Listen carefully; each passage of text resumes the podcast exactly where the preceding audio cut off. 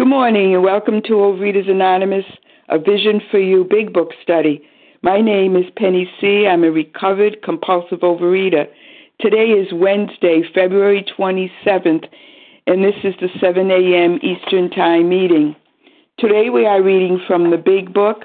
We are on page 11, the third paragraph that starts with, But my friend sat before me and we're going to read and share on just that one paragraph. The reference number for yesterday, Tuesday, February 26th, are the 7 a.m. Eastern Time, 12,592, 12592, and the 10 a.m. meeting Eastern Time yesterday, 12,593, 12593. The OA Preamble Overeaters Anonymous is a fellowship of individuals who, through shared experience, strength, and hope, are recovering from compulsive overeating. We welcome everyone who wants to stop eating compulsively. There are no dues or fees for members. We are self supporting through our own contributions, neither soliciting nor accepting outside donations. OA is not affiliated with any public or private organization, political movement, ideology, or religious doctrine. We take no position on outside issues. Our primary purpose is to abstain from compulsive eating and compulsive food behaviors and to carry the message of recovery through the 12 steps of OA to those who still suffer. Our sole purpose is this OA's fifth tradition states each group has but one primary purpose to carry its message to the compulsive overeater who still suffers. At a Vision for You Big Book study, our message is that people who suffer from compulsive overeating can recover through abstinence and the practice of the 12 steps and 12 traditions of Overeaters Anonymous. I am now going to ask uh, excuse me, I'm going to ask Patty F. to read the 12 steps for us. Hi, this is Patty F. in Massachusetts. The 12 steps. One, we admitted we were powerless over food, that our lives had become unmanageable. Two, came to believe that a power greater than ourselves could restore us to sanity. Three, made a decision to turn our will and our lives over to the care of God as we understood Him. Four, made a searching and fearless moral inventory of ourselves. Five, admitted to God, to ourselves, and to another human being the exact nature of our wrongs. Six, we're entirely ready to have God remove all these defects of character. Seven, humbly asked Him to remove our shortcomings. Eight, made a list of all persons we had harmed and became willing to make amends to them all. Nine, made direct amends to such people wherever possible, except when to do so would injure them or others. Ten, continued to take personal inventory, and when we were wrong, promptly admitted it. 11. Sought through prayer and meditation to improve our conscious contact with God as we understood Him, praying only for knowledge of His will for us and the power to carry that out. And 12. Having had a spiritual awakening as the result of these steps, we tried to carry this message to compulsive readers and to practice these principles in all our affairs. Thank you. Thank you, Patty F. And now, Alana M., will you read the traditions for us? Uh, yes. Hi. Thanks, Penny. Um, Alana M. here, grateful recovering compulsive overeater from Ottawa, Canada. These are our traditions. One, our common welfare should come first. Personal recovery depends upon OA unity. Two, for our group purpose, there is but one ultimate authority, a loving God as he may express himself in our group conscience. Our leaders are but trusted servants, they do not govern. Three, the only requirement for OA membership is a desire to stop eating compulsively. Four, each group should be autonomous except in matters affecting other groups or OA as a whole. Five, each group has but one primary purpose to carry its message to the compulsive overeater who still suffers. Six, an OA group ought never endorse, finance, or lend the OA name to any related facility or outside enterprise, lest problems of money, property, and prestige divert us from our primary purpose. Seven, every OA group ought to be fully self supporting, declining outside contributions. Eight, Overeaters Anonymous should remain forever non professional, but our service centers may employ special workers. Nine, OA as such ought never be organized, but we may create service boards or committees directly responsible to those they serve. 10. Overeaters Anonymous has no opinion on outside issues. Hence, the OA name ought never be drawn into public controversy. 11. Our public relations policy is based on attraction rather than promotion. We need always maintain personal anonymity at the level of press, radio, films, television, and other public media of communication. 12. Anonymity is the spiritual foundation of all these traditions, ever reminding us to place principles before personality. Thanks. Go ahead. Thank you, Alana M. And this is how our meeting works. Our meeting focuses on the directions for recovery described in the Big Book of Alcoholics Anonymous. We read a paragraph or two from the literature, then stop and share on what was read. Anyone can share, but we ask that you keep your sharing to the topic and literature we are discussing, and that you keep your share to approximately three minutes. Singleness of purpose reminds us to identify as compulsive overeaters only. Our abstinence requirements for moderators is one year, and for readers is six months. There is no abstinence requirement for sharing on the topic. This meeting does request that your sharing be directly linked to what was read. We are sharing what the directions in the Big Book mean to us. To share, press star 1 to unmute once you are done sharing, let us know by saying pass. Then press star 1 to mute your phone. In order to have a quiet meeting, everyone's phone except the speaker's should be muted. Today we resume our study of the Big Book on page 11 on the third paragraph in Bill's story, the paragraph that begins with, But my friend sat before me. And I'm going to ask Pete B to get us started by reading that paragraph and sharing. Good morning, Pete. Good morning, Penny. Can you hear me okay? Oh, sure, Ken. Uh, my name is Pete B. I'm a compulsive overeater, recovered today by God's grace and mercy. Thanks for taking the meeting, Penny. You always do such a great job. Thanks for your service. But my friend sat before me, and he made the point blank declaration that God had done for him what he could not do for himself. His human will had failed. Doctors had pronounced him incurable. Society was about to lock him up. Like myself, he admitted complete defeat. Then he had, in effect, been raised from the dead, suddenly taken from the scrap heap to a level of life better than the best he had ever known.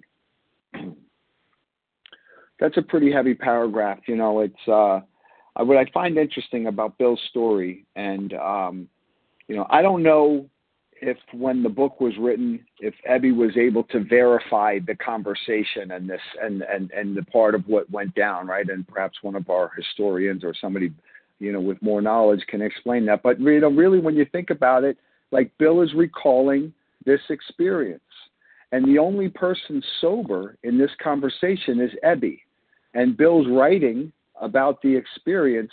And I don't know about you or I don't know about Bill, but you know, most of what went on when I was drinking, uh, the only reason I know about it is because somebody else told me about it, right? Like, like I, I always recalled facts completely incorrectly, right? My assessment of the conversations always were were very different than the actual conversation because my mind was always so I was out of my mind, right? You know, but uh, I, I, what I find interesting about this paragraph is this: is my friend made the point blank declaration that God had done for him what he could not do for himself, right? He didn't mince words. He didn't. He didn't. He was. He didn't subtly mention, you know, that it could be a power or he could. It could be good orderly direction. He said God had done for him what he could not do for himself. And I've hear I've heard oftentimes in many meetings and people have said that you know, if I was approached in this way, I don't know where I would have gone, right? It, it, it goes on to say that that doctors had pronounced him incurable, right? Like, so if I have this condition that Bill has, right, and I'm incurable, well, where am I going to go? Weight Watchers, right? You know, another pay and weigh, right? Like, I have an incurable condition. Like, you know what where do you turn? Do you just continue with incomprehensible demoralization till eventually you admit complete defeat? Bill Bill knew Ebby. Bill Ebby was an example of how this miserable drunk could be transformed into this stand-up human being, right? He he could relate. He knew that Ebby had the same experience. He knew that Ebby didn't have power, and Bill knew that he that he didn't have power. And they they they came to the conclusion that there had to be a power greater than themselves themselves that was going to restore them to sanity, that was going to keep them from picking up these substances that were causing them all of this grief and incomprehensible demoralization. I, it, it, it, it's very it's very important. Like with this what this calls out this entire this entire paragraph calls out is that the the tremendous power of example that we all have. We have the, the we have the ability to be a good example of how working this program could could transform our lives into being the kind of person that the God of our understanding would have us be. And it's not and, and we're not we're not saving anybody any grief. We're not we're not we're, we're not you know um, you're not helping folks by mincing words that this condition, this fatal, incurable. Is that time? It is, Pete. Finish. You finished your sentence. That, that this fatal, incurable condition can be relieved by a power greater than itself, and there is one that has all power. That one is God. May you find him now, and that I'll pass. Thank you for that sharing, Pete. Thank you very much. Okay, now I'm going to ask all of anyone who wants to share who hasn't shared in the last day or two to help me out by saying your name once and trusting that I'm going to write down as many names as I can decipher. So Lisa who B. would like? Nancy yeah. P. Roanne M. Donna Larry, Barbara Larry, C. Nancy C. Reggie O. Okay, all I have is Nancy and Larry. Roanne Reggie. M. Donna G. Barbara. Carmela G. Reggie O. Jane D. Okay, let's let's stop there. Okay, and um, please give me your initial of your last name when you when you speak. So I have Nancy, Carmela, Larry, Donna, Reggie, and Jane. So Nancy, would you get us started? And, and again, please remember to give me the initial of your last name when you share. Sure. Nancy P. is in Peter from Boston. Good Um, morning, Nancy. Good morning. Thanks for your service, and thanks, Pete B., for yours. Awesome. So, the thing about this, I was looking at this paragraph. I had a minute to actually take out my book and contemplate it and read it, read along. And um, and um, what I see here is more than anything else, and this is just for me, is um, where it says, he had, in effect, been raised from the dead, suddenly taken from the scrap heap, scrap heap to a level of life better than the best he had ever known. So, so that says to, tells me that the precious gift that he's been given is hope, and um, you know the the as Bill says elsewhere, you know the body can take all this, you know, distress, and his endured that for several more years. Um, and the same with me. I mean, I I was hopeless. I was absolutely hopeless, and you know, I'd rather be dead than without hope. And and in fact, I did wish that I was dead. And this program, when I finally surrendered, um, you know, it only hurts till you surrender. I mean, it doesn't hurt anymore after that. And when I finally surrendered, the gift that I got wasn't that my life instantly changed. It didn't. It took, you know, a while. Um, but I had hope, and that was like being injected with, you know, vitamin D. I mean, I was just suddenly inflated again from being deflated, and I was suddenly, you know, um, able. I had some energy. I had some some um, the ability to to to move. You know, like a, a body at rest stays at rest, and a body in motion stays in motion. I was I had been not so much at rest, but I was stock still and I couldn't move. And, you know, my eating was at the point where I couldn't do anything except eat. And when I when I finally surrendered, um, you know, it was after my last debauch, I had been in my car, sticky, covered with sugar, and crying. And um, and when I called into vision, and you know, it's not about vision; it's about surrendering. But you know, that that was my path to get to surrender. When I finally called the number and surrendered, suddenly I was reborn. And um, you know, it's hard work being born. So you know, now I'm in motion. Now I stay in motion. Now I have hope, and um, it's the most marvelous thing to have hope, um, especially when I remember so acutely having none at all. And um, the last thing that I'll say is that, um, you know, no, you know what? I think I'll pass. So with that, I'll pass. Thank you. Thank you so much, Nancy P. And now Carmela G.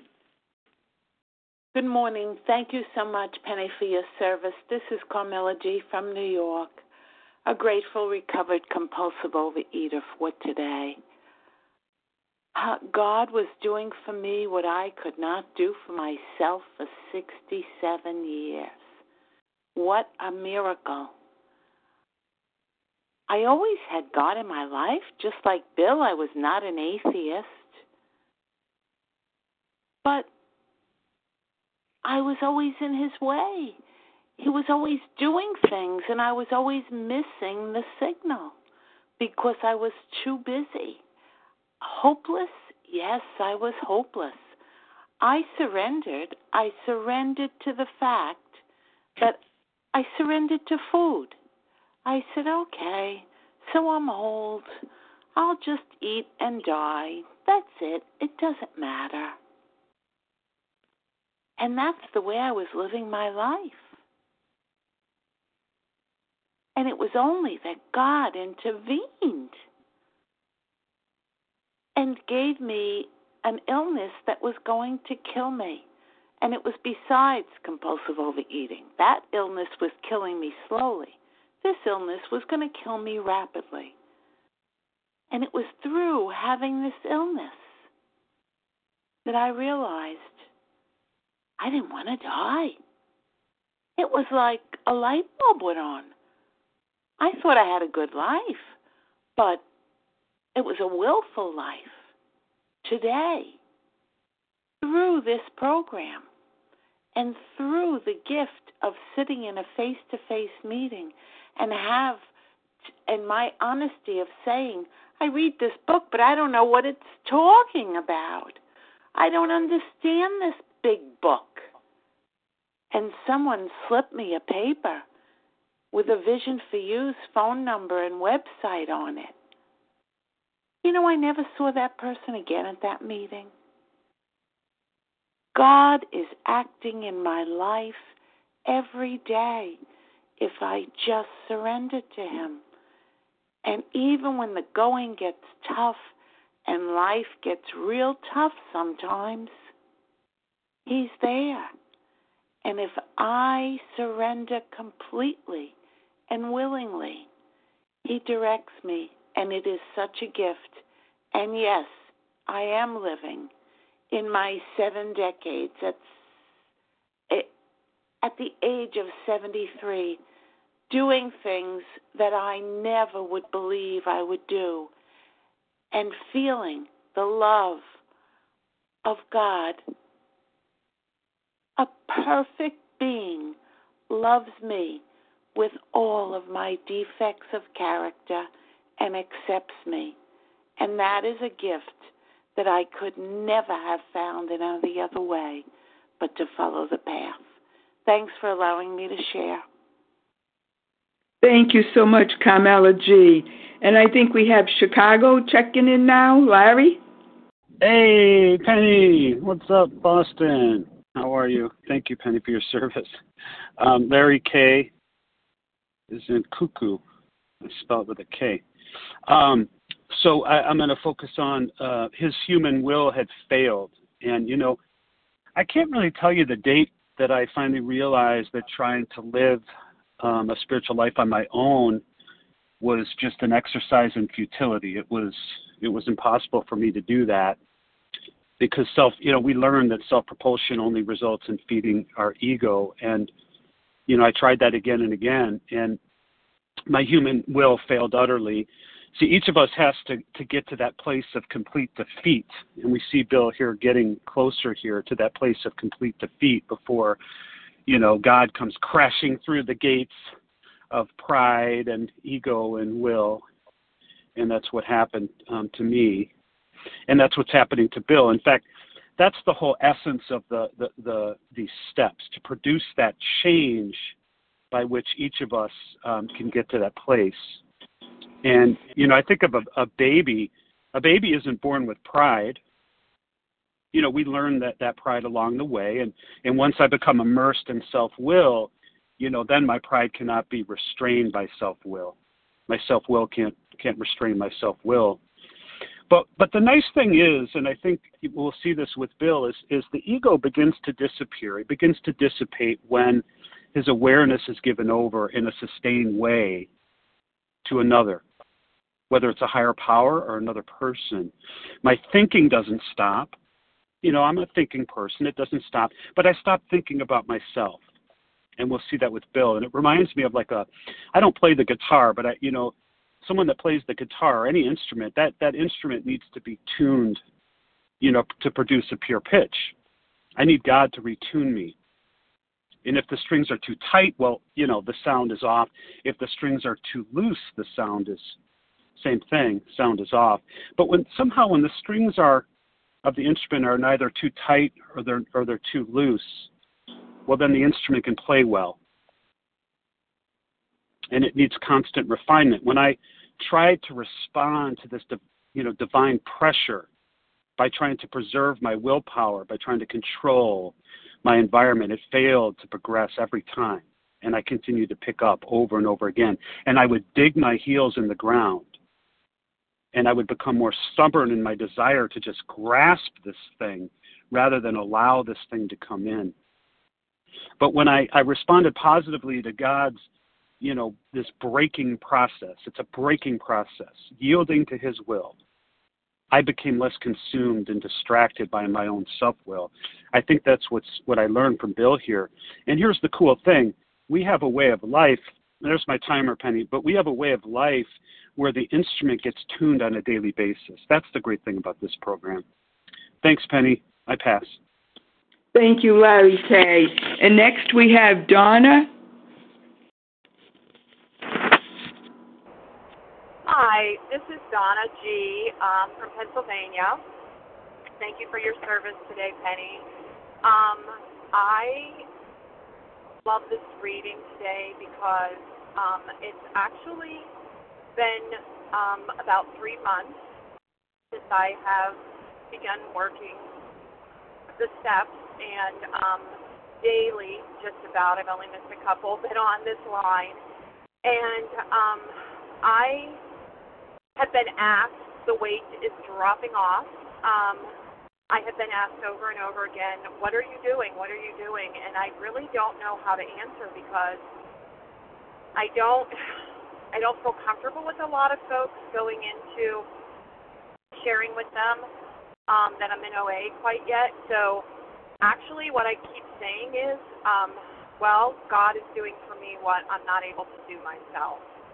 And um, so I just really love this reading because that's how that's how I'm saying it. And I have a, a sister who's in recovery in another program, and she said those who are in 12 step will know what you're talking about.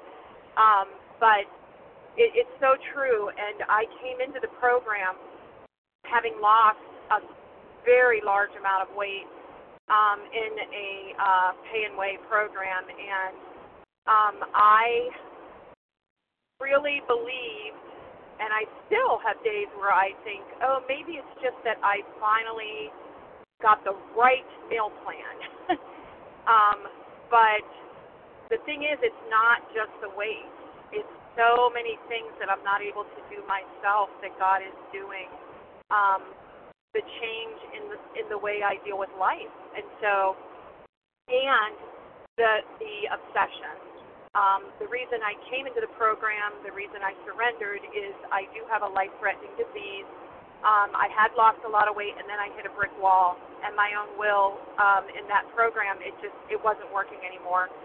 Um, so God took over when I let Him take over when I surrendered, and He is doing for me what I can't do for myself. And uh, anytime I doubt that and think, oh, maybe it's just that I finally got the right meal plan, um, I look at the other ways that um, I'm changing, and especially the obsession, the obsession of the mind, to pick up to begin with, the neutrality I have. I've never had that my entire life.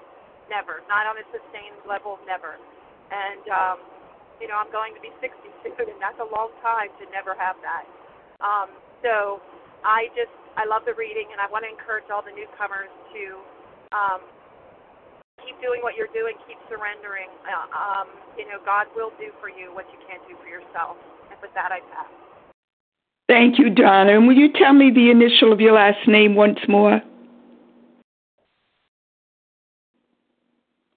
It's Donna G. Donna G. Thank you so much. Okay, Reggie, your turn. Hey, thanks. Thanks, Penny. Thanks so much for your service this morning. And uh, this is Reggie O in uh, Woodland Hills, just outside California, uh, just outside Los Angeles. And uh, you know, I'm just so grateful. I God's been waking me up these days at like three and three thirty. That's why you're hearing me. And it's it's not my it's not my will doing that or my alarm clock, but I'm really grateful to be here with all of you all. And um, you know, uh, gosh, what's I, I'm thinking about you know uh, early on when when uh, Ebby showed up at Bill's door. You know, there was something about his eyes. Bill said, fresh-skinned and glowing. He was. He was inexplicably different. And so Bill actually, you know, Bill saw. Bill saw the proof. He saw it. He saw it before he heard it. Before he heard how it happened. So I, you know, I think that's pretty powerful. Um, and and and Bill is saying here, you know, that uh, he this power had him right. He was talking about devil and boss universal beforehand, and I've heard that called the lower power. But I'll tell you, in my experience, that lower power is a is a pretty huge power when I'm not connected to the big one. But he said then, you know, God had done for him what he could not do for himself. You know, this this higher power that Bill spent a lot of time kind of coming to terms with in this process. Um, his human will had failed doctors had pronounced him incur- incurable. Well, you know, I, I, doctors didn't pronounce this incurable for me. My life pronounced this incurable. My experience pronounced this incurable. You know, over over decades of my life, I can't believe how strong my will had been. You know, my ego had been. Uh, as I have, I'm a chronic relapser, having been early in program many years ago, recovered once before for a considerable period of time, and I went out and boy, it's taken me an amazing, uh, amazing things to get back, but amazing God and amazing this program. His human will had failed. Uh, like myself, he had completed admit, uh, he had admitted complete defeat. You know, and that's that's step one. I mean, that's what we do in step one. And I, I think it. Uh, you know, I get, I get that it's complete defeat for me. Um, that I have to admit before I can really, you know, continue. My it doesn't work. My human will doesn't work. Um, God's always there, but I don't have access. I don't have the connection, you know. And when I when I can am able to remove through the work of these steps, and this first one, admitting complete defeat, uh, boy, then you know, God, the work the work that's always happening through my higher power, you know, that lives deep within me, as Bill talks about later on, then it gets to it gets to work in my life, and you know, um, as Ebby, uh, Bill's talking about Ebby, he's seen it. He has been raised from the dead, suddenly taken from the scrap heap to a level of life better than the best he had ever known. And it's uh, it's totally amazing, you know. And for me, that life is uh, I think talked about in a few, next couple of paragraphs, but it's like not trying to live in my head and control and thinking I have to do everything. That is such a burden, you know, and I can just let the burden go and give it over to where it belongs to a higher power and follow that to the best of my ability. Um, it is a level of life better than it is this day, you know, better of life, uh, a way of life better than I have ever known. So grateful to be here with you all early this morning, and I'll pass. Thank you, Reggio. And now, Jane. Jane, you're up. Hi, this is Jane D. D is in dog. Um, I am so grateful for this group and this this meeting. I'm new. Um, I have 28 years clean and sober in AA, and I used to be in OA um, years ago. And two days ago, I really hit bottom. And I love what everybody shared. Nancy P., I would love to connect with you. Um, I have a huge relationship with my higher power, and this meeting today is reminding me yet again. Um, I just need to be praying more and turning it over. Um, your will, not mine, be done. And um, I'm struggling. I'm struggling. But what Nancy P. and some others shared, it was like, yeah, I just wanted to die. I didn't care. I've been eating out of control. I just turned 65. Um, I totally changed my life um, of 20 years and sold everything and moved home. And um, I'm, uh, I just have to keep putting out there. I was feeling hopeless, and someone turned me on to this meeting, and now I feel hopeful. Yesterday was my first day of of abstinence, and I'm not sure I did great. I think I did. Um, I emptied my house of absolutely everything that could be a temptation. Um, I need help. If anyone, um, you know, I guess there's a point. I'm not sure what the format totally is of this meeting. Um, and um, I have the big book. I read the big book. I'm curious what other books for this meeting or this group I should get. It just dawned on me Bill's story I we read from, so I probably should get that. And I'm so I'm so grateful, but I I'm a newcomer right now today in OA, and um and it's hard. I really need help. So this group is fantastic. Thank you everyone for your service and for being here. And please help me learn. Please help me stay abstinent, but to learn this program. What is the vision program? Because um, I like it a lot and I'm very grateful. Um, thanks. Pass. Thank you, Jane D. And just to let everybody know, um, on the second hour at approximately 10 minutes before 9 Eastern Time, there'll be an opportunity. Sponsors will give their names and then an opportunity to ask for outreach. So, Jane, just hang in there if you can. All right.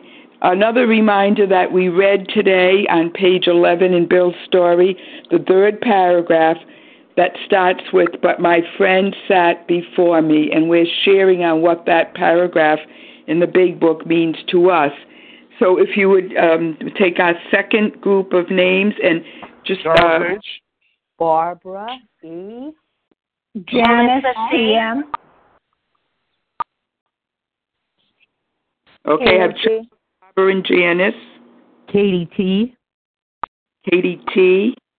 Shannon Did you get Melissa C? Who was that? Did you get Shannon Melissa C? Sorry, two came in at once. Melissa C. Melissa C. Is it? Yes, thank you. Okay. Robin P and Robin P. That's it for this ground.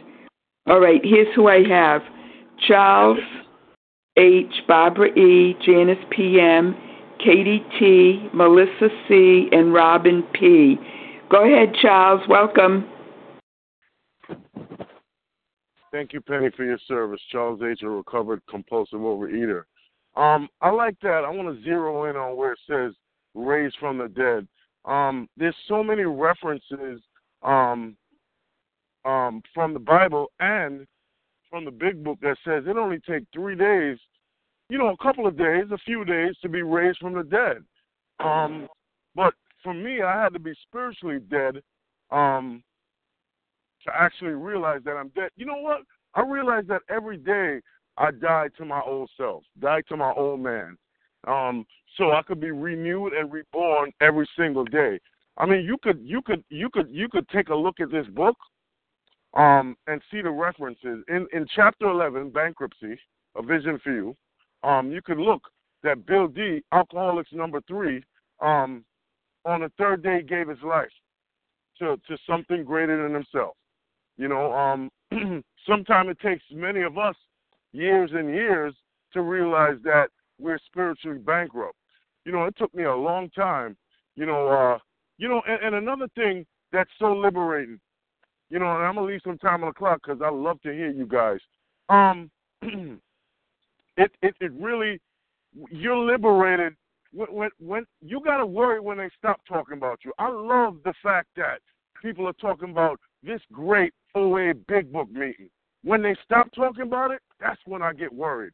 I love it, negative or positive, and I accept it, and it's so liberating. Thank you. Thank you, Charles H. And now, Barbara E., your turn. Good morning, everyone. It is Barbara E. in New Jersey, and welcome, Jane D. Keep coming back. It really works. Well, take what you want and leave the rest. So I did. I embraced the tools in step one. I said yes to step two and three, but I didn't really believe in a God or that I needed one. I was white knuckling my abstinence, worried that one day I'd go back into the excessive food and regain my 130 pounds.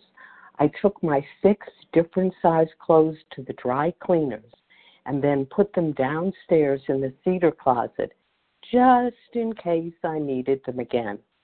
I was not peaceful or serene or non judgmental.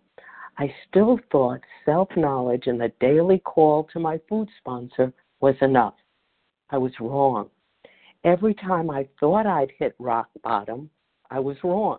There were many rock bottoms for me.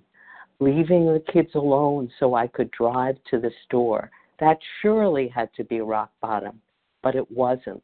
Leaving the cart in the supermarket because I was in too much physical pain to continue walking. No, not yet. Waddling through Italy with washcloths taped to my aching, sore thighs. Nope. The lawn chair collapsing under me when I sat down. Getting stopped by the police for erratic driving. Almost losing my eyesight. Not yet. Finally, I did hit rock bottom. It was when I had to transfer from the school I had worked at for so long to another school because I could no longer climb the stairs all day. For some reason, that was it. I had no fight left in me. I mentally said, I give up. This disease has me licked. I'm going to die. I was finally desperate enough to accept that I truly needed some outside power source if I was to survive. I had never believed that I had put my reliance on a higher power. I couldn't yet say God. And whatever it was that was not me would always be there for me. I don't know. I was wrong about that too. My God, and I now feel comfortable saying God is always there for me. I began praying and meditating every day. I began to cease isolating and started to make phone calls to others to share my weaknesses and fear. I love this passage from crossing the river of denial. I used to thank God for putting OA in my life. Now I thank OA for putting God into my life. I learned how to live. I learned that I could find self esteem by doing worthwhile works. I learned the big book had no chapter into thinking or into feeling, only into action. My thanks to OA and following the clear cut directions.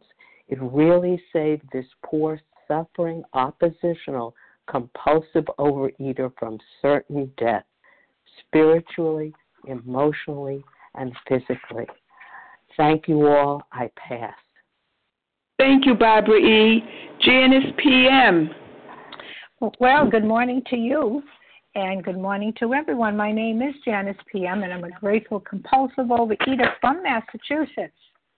Yeah, this paragraph is uh, this is one reason why it is so important to identify And I believe that's what we're doing. We're identifying with Bill here.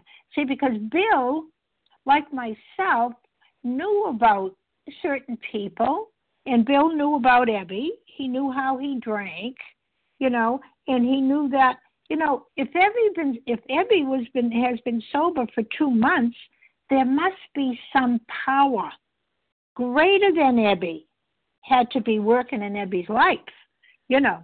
And it doesn't matter whether the newcomer believes it or not. It's absolutely beside the point because I am living proof of it. I am living proof. I mean, you, you know, we all wanted proof. I, I always wanted proof. You know, that's why it's so important for you and I who are recovered, you know, to offer this to the newcomer um, because there is a power greater than human power. We we wouldn't be here just because the first time, you know. I mean, if we could do this ourselves, we wouldn't have to be here, and we wouldn't need another power, another higher, another power, because I would do it. So it is so important, um, you know, that we offer this to the newcomer, because when we're talking to the newcomer, again, we are living proof. We're not telling a story that somebody else told me. I'm going to be telling you how I was. Oh yeah, I was like that, and and this this is what happened, and then this is what I found a power, whom I choose to call God, that did for me what I could never do for myself. This is so important because when there is proof, and I knew I was powerless because Bill took the first step. He knew he didn't have the power. He, he, was completely defeated. Now he's in between steps one and two.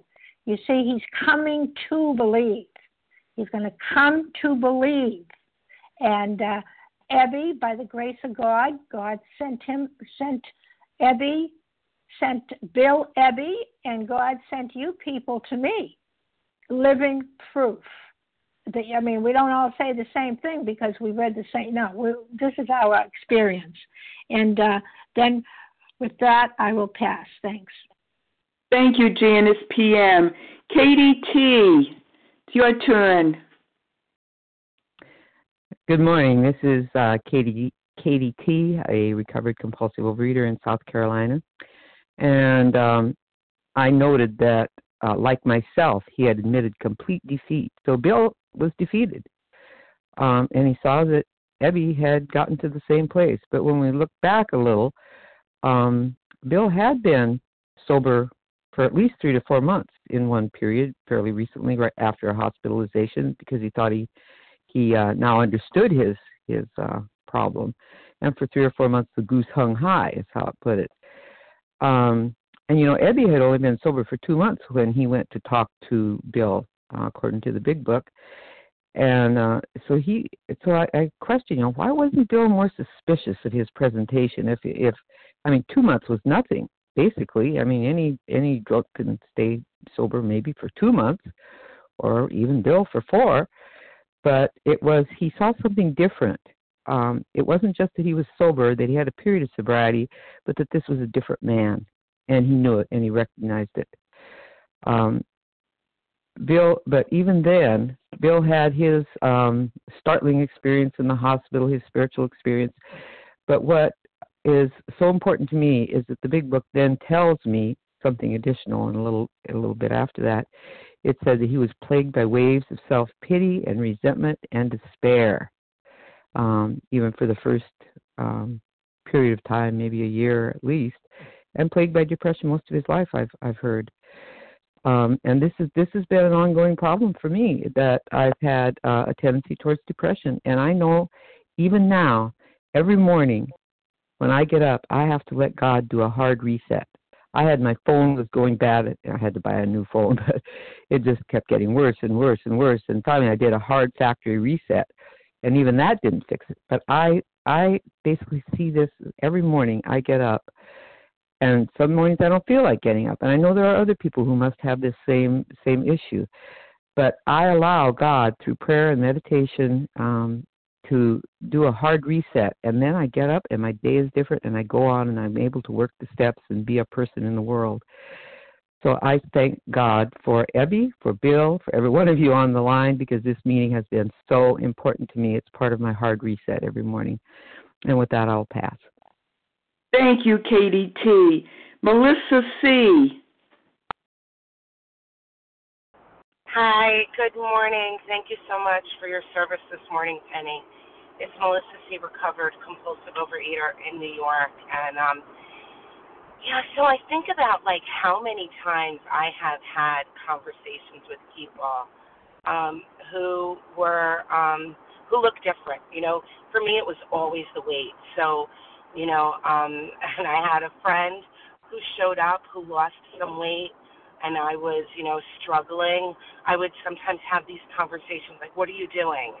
Um, and I I've done that countless times, you know. Um, and then, but really, what happened for me um, was that I reached a level where I finally got it through my head that it wasn't a diet that I needed. I didn't need to buy some other product that someone else was selling um, because I was the product and I was broken. I needed, you know, I needed something more than just like a spit and shine. I needed a total overhaul. And um, you know, so yeah, thinking about like society about to lock me up. Well, you know, I wasn't gonna I wasn't necessarily gonna be locked up um in that way by society, but um, without feeling like real sorry for myself, the world is not a, a loving, kind place to a fat teenager to a fat woman. Um, and you do begin to feel locked up by society. That was my experience. I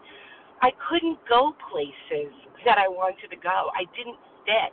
Physically, I didn't fit and I didn't feel good and I was, you know, living in a way that I was like sequestered to my couch and um and barely could make it up and down the stairs and you know, so when I went to the doctor for the last time, and he pronounced me incurable. He said, "You're not going to make it out of your 40s. You know, look at you. You're you're morbidly obese, and you just keep getting bigger." And of course, he also wanted to sell me something. And what happened was, I I went to a meeting, you know, um, and I and I saw and heard people that looked healthy. They looked alive and they didn't try to sell me a new diet. They didn't try to sell me a product. What they sold me on was God, you know, was something greater than themselves. And and now I have direction for when I sit across from someone and they ask me, "What are you doing?" I cannot take credit for it. I must give it to a power greater than myself. Thank you. With that, I'll pass. Thank you, Melissa C. And Robin P. Robin? Hi, thank you so much, Penny, for your service. God bless everybody in your recovery. This is Robin P. I'm a grateful, recovered compulsive overeater in Vero Beach, Florida. You know, and and I I also believe that I've been raised from the dead. You know, I just all I wanted to do was die. Hmm. It's uh, and now all I want to do is live. Wow, how do you explain that? I have God bumps even just saying that to you. And um I just my prayer every day was please God take me home. I just don't want to be here anymore. And I don't feel like I haven't felt like that for a very, very long time, thank God. Uh I've I've been abstinent about uh, three and a half years now, thank God, one day at a time. And and that being you know, being raised from the dead, you know, taken from the scrap heap. Uh, that's that's my experience. You know, for somebody who all I did was focus on, please God, take me home. I just can't bear to be here anymore. To to focus on being of service to God and my fellows, and to making a difference, and that I can feel that, you know, with my sponsors, with meetings, with uh, just friends and family, that that I show up and I and I contribute and I matter. And um I didn't ever matter before because I was just so isolated and alone with the food. I was a burden. Um, you know, what are we going to do with Robin? No one asks that anymore ever. They just say, I'm so glad you're here. Wow. Anyway, I'm so grateful today. God bless you all in your recovery. I pass. Thank you, Robin P. And now we have time for one um, or two short shares. Who would like to take that? Lisa B. Matt M. Shannon Madam. Darian K. Okay, Lisa B. I'm sorry, this is who I heard, Lisa B. and Matt M. And um, okay, I might have to cut you a little short, Matt, but go ahead, Lisa. Good morning. Can you hear me, Penny? I can. I sure, sure can. Thank you. My name is Lisa B. I'm a recovered compulsive overeater in Greenville, South Carolina, and thank you for all the powerful shares. Um, I wanted to identify in. I like that word raised, meaning elevated to a higher position. And then that word dead. You know, synonyms for that would be lost, lifeless, or sleep. It also means complete, absolute, outright, total. And um it's all I knew, you know, it's all I knew. And it was really hard to imagine a life that I would be elevated. But even though it sounded so enticing to be elevated, it was so frightening for me because comfortable, being comfortably numb and being comfortable with my previous life, um, even though it was so painful, it's all I knew. So when I came in here, and even though I had been exposed to 12 step programs and AA and the big book, it really wasn't until I met someone in whom the problem had been solved that had the same first step as me the compulsive overeating. Um, and they helped me understand the illness and that you know I had heard in AA that the disease resides in my mind, but until I really was able to identify in that this is so true as a compulsive overeater, that the tr- the credits that I had received in AA, if you want to call it that, they don't transfer over. I had to have a whole new experience, a whole deep and effective experience of really identifying in as who and what I am. And I couldn't cut corners and skip chapters. I really had to go to the preface and the title page and start from the beginning. And I had to see what it means to be elevated up, that that's through doing the 12 steps, through doing the 12 steps, being entirely abstinent. I have an experience. The big book promises me that if I take action in the three areas of recovery, which is in the doctor's opinion in the first 164 pages, unity, which is found in fellowship, and service, which is how I feed my spirit in carrying and doing service, that I can become whole. And it was like a whole new experience for me. So I'm so grateful, and today I am elevated up. But I had to first have complete, total, outright um, that I am powerless over this and that the scary thing with this illness is that I could actually live to be a 100 years old, never get recovered, and still be a functioning person. For me, I was a high functioning, dead and dying compulsive overeater. That's just where I was. And I am so grateful today to have tapped tapped into that tapped into that source source inside of me that's revealed that gift and that light that's inside of me and now i can go out and be a vessel and be a vehicle for that so with that i pass thank you Thank you, Lisa B. And Matt, I have two minutes for you. Can you do that? Penny, can you hear me? I can. Go ahead, Matt. Thank two you, minutes. Thank you for your, thank you for your service. Good morning, everyone. This is Matt. I'm a compulsive overeater from New Jersey. I just wanted to share, like you know, um, what I learned. You know, all the times I've been in the room so many years, almost uh, eight, 2007, over 10 years, and I've learned that um, I'm not alone. I'm not the only one in the room. There's other people besides me, and it's a good feeling. You know, when Abby first visited Bill, and Bill realized that wow, he's sober, and he he never seen him that way. You know, I was in a relapse, and people saw me um, in my, my worst, and now I'm starting to see myself back on track where I'm supposed to be, and I'm grateful that you know I have I have today because I'm not guaranteed tomorrow. So this is the day I want to live in today because I could project. I could be in next week. I could be into tomorrow, and I forget to live in this day, the one day only.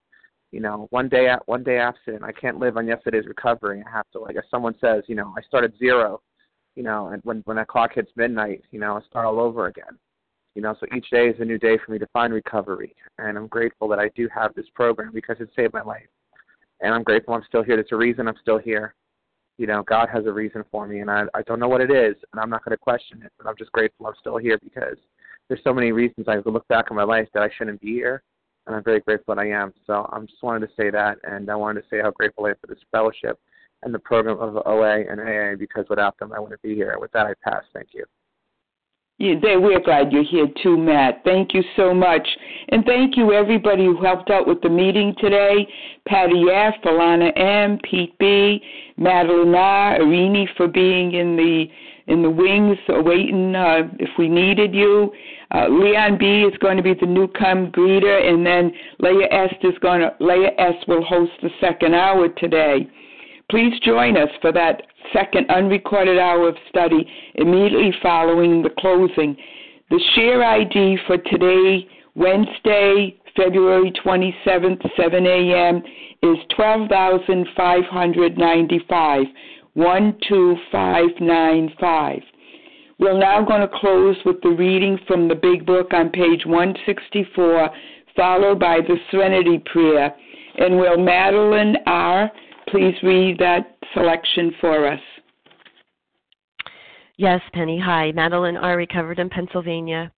Our book is meant to be suggestive only. We realize we know only a little. God will constantly disclose more to you and to us. Ask Him in your morning meditation what you can do each day for the man who is still sick. The answers will come if your own house is in order. But obviously, you cannot transmit something you haven't got. See to it that your relationship with Him is right, and great things will come to pass for you and countless others. This is the great fact for us. Abandon yourself to God as you understand God. Admit your faults to Him and to your fellows. Clear away the wreckage of your past. Give freely of what you find and join us. We shall be with you in the fellowship of the Spirit, and you will sh- surely meet some of us as you trudge the road of happy destiny. May God bless you and keep you until then.